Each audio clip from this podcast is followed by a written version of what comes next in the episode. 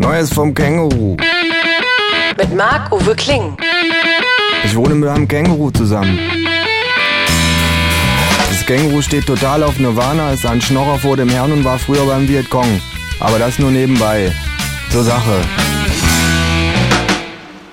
Bäh, was für ein Pisswetter. Sag ich, Das hast du schon mal gesagt. sagt das Känguru.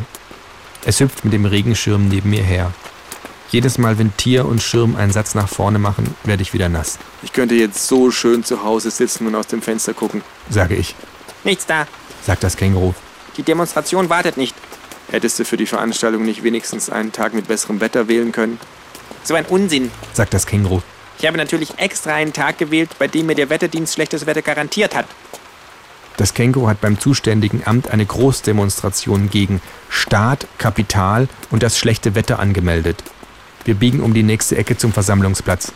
Eine Hundertschaft Polizisten steht im Regen und sichert die umliegenden Banken, aber, Es ist keiner gekommen. sage ich betrübt.